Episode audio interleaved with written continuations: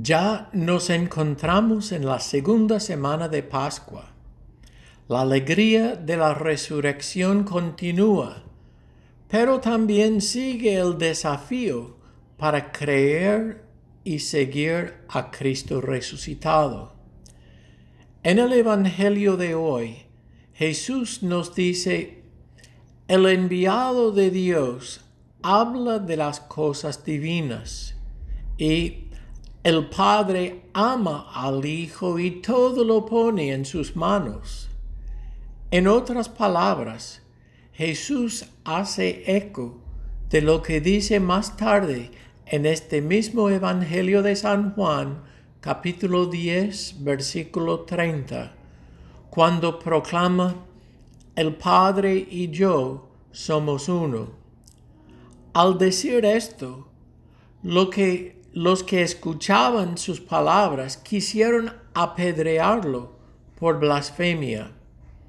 Ahora, mientras Jesús declara su unidad con el Padre, Él se da cuenta de que algunos creerán y seguirán y otros que no.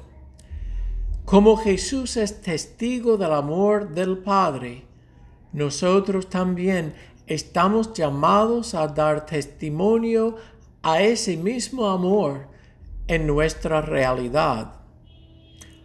Al dar un vistazo a las muchas heridas de nuestro mundo, nos sentimos desafiados a vivir como testigos de la nueva vida y amor de Jesús resucitado.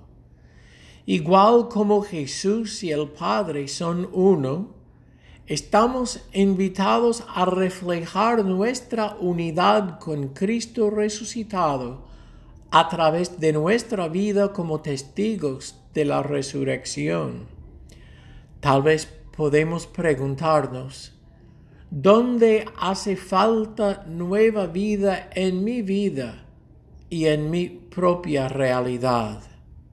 ¿Y cómo puedo servir como testigo de la nueva vida de Cristo resucitado. Recuerden, siempre habrá gente que decide creer y seguir, pero también los que buscan sofocar la nueva vida de la resurrección. Esto no nos exonera de vivir como testigos del resucitado. Feliz Pascua de Resurrección. Que Dios nos bendiga.